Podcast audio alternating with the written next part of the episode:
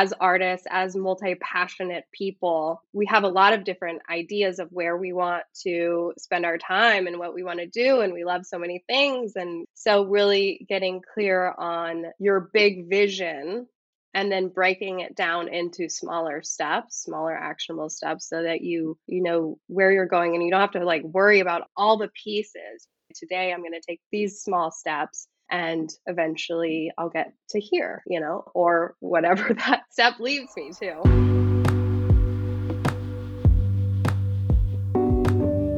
This is Art Is, a podcast for artists, where we brainstorm the future of the art world and the creative industries. Welcome to season three.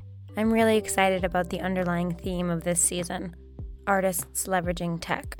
A major focus of ours here is understanding what digital strategy and digital leadership looks like for artists and creatives. This is an emerging concept that I believe to be central to our mission, that of brainstorming the future of the art world. So, to do so, we will tackle it from different angles and perspectives, with many guests throughout this third season. But I wanted to start off with a conversation on self awareness and intention, something today's guest knows a lot about. Lauryn Hale is a creative careers coach based in LA. Lauryn and I met last summer when I partook in one of her free online career clarity consultations. Her ideas and perspectives are very powerful and resonated with me deeply. So I hope you enjoy this conversation as much as I did. By the way, this season I've decided to create short format episodes. So, part two of my discussion with Lauryn will be published later on in season three. So, look out for that. And I hope you enjoy this new episode format. So, I'll give you a short peek into my life. I studied illustration in college. And after college, I started working for an art gallery in the Napa Valley. I currently live in Los Angeles so I worked for this art gallery for about six years. And that's where I sold close to $4 million of other people's artwork paintings, photography, sculpture, things like that. And after working there, I moved to Los Angeles to work for the international art book publisher Taschen, which I worked for about six years. And I sold about $13 million worth of books, fine art prints to museums up and down the West Coast, bookstores, galleries, boutiques, and national accounts like Pottery Barn and Restoration Hardware, Nordstrom, things like that, and developed a lot of relationships. So that's kind of like my corporate history. And my personal development journey started close to eight years ago when I got sober. So I struggled with alcohol and drug abuse and that was like a really pivotal moment in my own journey of seeing that I could reach out to other people for help when I was struggling. And I I had a lot of difficulty with that growing up. And after starting that journey, I started finding coaches for other parts of my life because I felt, oh wow, there's people out there that know what they're doing and they can help you. And devoting the money that I was making into that to developing whatever part of my life that I needed help in was so amazing. And then I was like, wow, there's something really to this. And the tools that I was learning, I was like, I want to start teaching these. I want to share this with the world. And and so that's when I developed my own coaching business. I've been coaching for 3 years. I now do career coaching for creatives specifically. It's interesting because even when I was working for Taschen, here in LA the first couple years, I had this insight that I wanted to work with artists. And, you know, I noticed while I was working at the gallery that artists just struggle with the business part of it. You know, like that's not their talent. Their talent is making art. And, you know, some people develop those skills, some artists develop those skills, some creatives like me. You know, I was like, all right, I want to develop these skills. So I started finding ways to do that. And I had this idea of being some kind of artist, manager, representative, agent type of thing. And that was early on. And with my own personal journey, I really got into health and wellness. And I just felt like, oh, maybe I want to be a health coach and help people with their living their positive journey and their lifestyle changes because I had changed my lifestyle so much and seen so many benefits from it it was this convergence of two different paths. And then what i realized is that it's really all connected. So you know having those positive lifestyle and the spiritual part of it as well listening to your intuition and really you know setting boundaries and all of those things that's kind of like my passions and my uh, strengths. I just combined everything to create this position for myself this business you said you've been working now for three years, and you mentioned the classic pitfall of art and business and artists struggling with the business side of their practice. What has your experience been so far working with different kinds of artists and creatives? Basically, like the three main areas that we struggle with as creatives. The first area is clarity. So, really getting clear on your values, your talents, your skills, your accomplishments, like all the things, your desires, just having this inner clarity of who you are, what you're here to do, and why you want to do it. People really struggle with that because that takes a lot of time, that takes a lot of effort, and it's hard to sit down with yourself sometimes and figure that out. That's a really a main part in figuring out what you want to do and how you want to do it, and then being your own advocate too. And then the second part is really prioritization and setting boundaries with your time. I think as artists, as multi passionate people, we have a lot of different ideas of where we want to spend our time and what we want to do. And we love so many things. And so, really getting clear on your big vision and then breaking it down into smaller steps smaller actionable steps so that you you know where you're going and you don't have to like worry about all the pieces today i'm going to take these small steps and eventually I'll get to here, you know, or whatever that step leads me to. And then the final piece is really the confidence and the internal blocks. This is the piece I think people struggle with the most. The the limiting beliefs and the turmoil, you know, that the comparison, the I'm not good enough, why should I even start? Like the overthinking, all of these things that are really paralyzing, creating these like small mindset shifts that are going to reframe the way that you think so that you can actually take empowered action instead of just sitting there and thinking I, I don't even want to get started because I'm a perfectionist or I'm I'm not ever going to be good enough. So that's really like the main things that I think as creatives that we struggle with the most.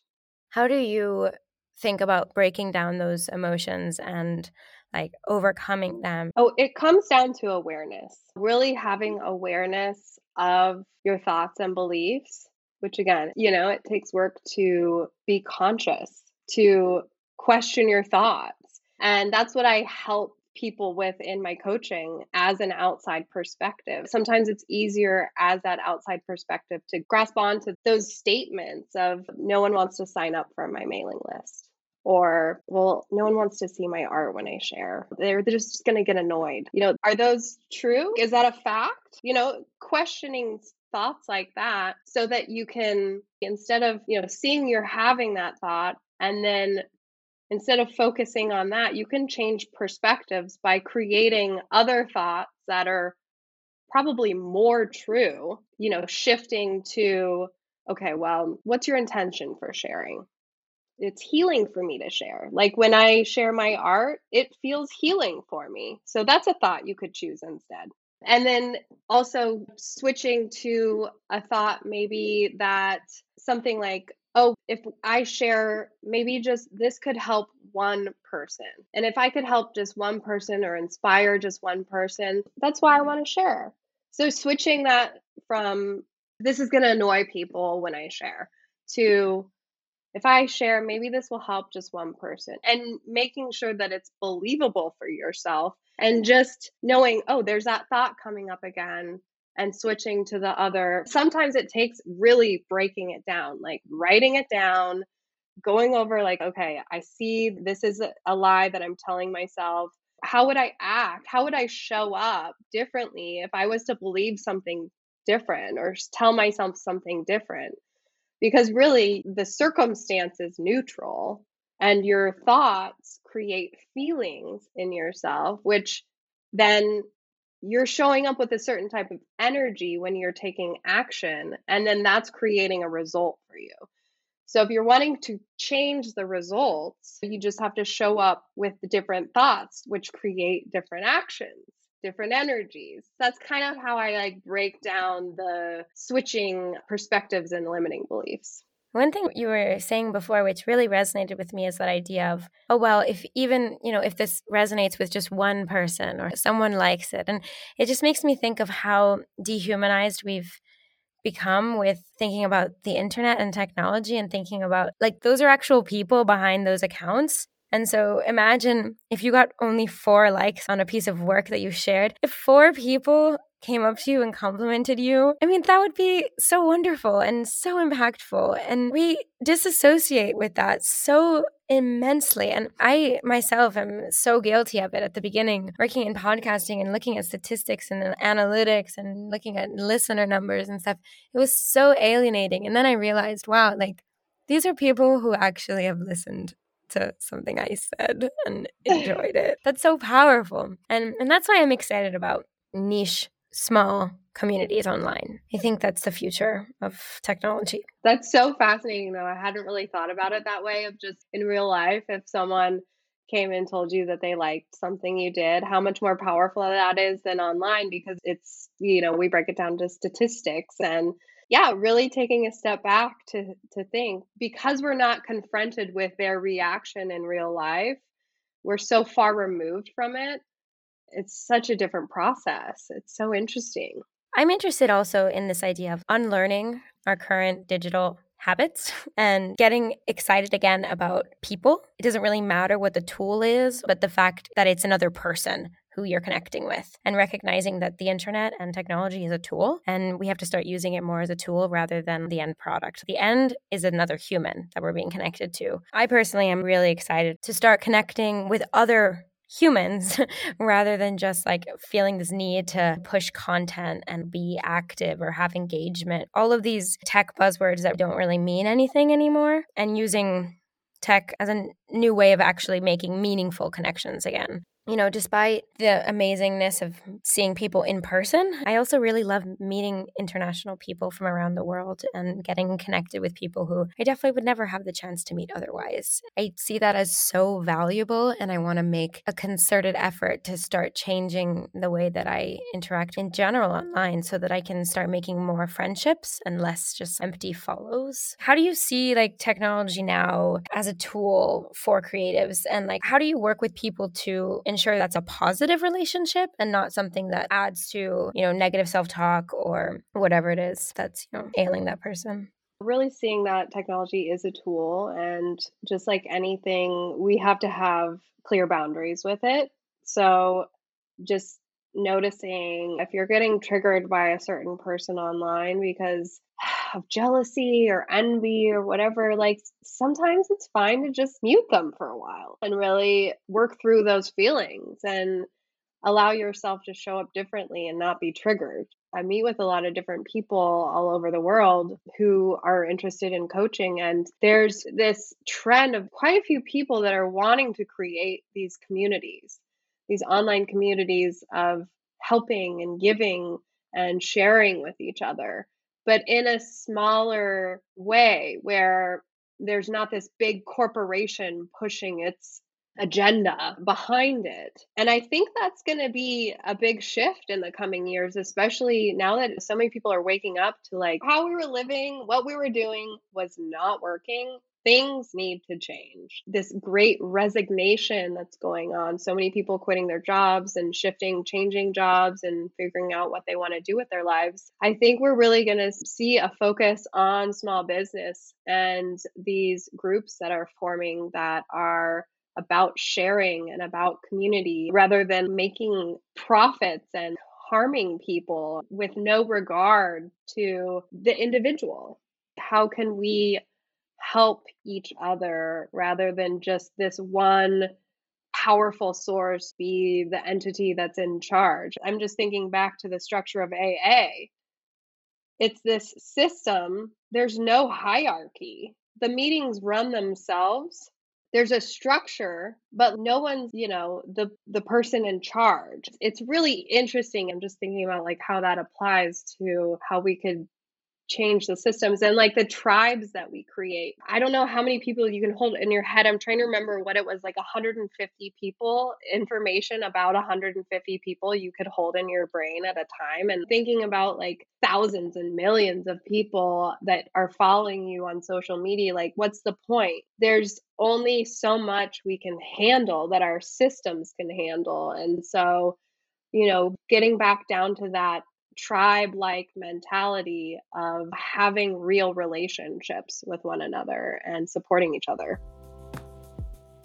My full name's Lauryn Hill, which is similar. There's an artist, a hip hop artist, Lauryn Hill. Our names are spelled the same. L A U R Y N, which is fun because living in LA, sometimes when I make reservations places, they assume someone else is going to show up. And I've actually got my hotel room upgraded because of that, which was pretty sweet. So there is benefits to having a famous name, but when you search me, it's hard to find me. So my business is called Curated Splash, curated like a curator, Curated Splash. So you can find me at curatedsplash.com or uh, on IG at Curated Splash. I do offer free consult, one hour one on one consult calls to talk about getting career clarity. I call them career clarity sessions with others that are interested in finding a career coach and learning more about it. Thank you for listening to Art Is, a podcast for artists. This was season three, episode one. I'd like to thank Lauryn Hill for generously sharing her thoughts and ideas with us. I would also like to thank the awesome community website I Love Creatives, for facilitating our introduction and providing a place for creatives of all kinds to showcase their work and services. Check it out, I highly recommend. If you feel like it, please leave Art Is, a podcast for artists, a rating and review in Apple Podcasts. It really helps others find us. You can support the work I do by subscribing wherever you listen and by donating to the podcast. The link to do so is in this episode description. Also, I really love hearing from you. So please keep reaching out on Instagram at Artist Podcast or by emailing me at listen at Artist Podcast. Okay, that's it for now. Thanks so much and see you next Wednesday.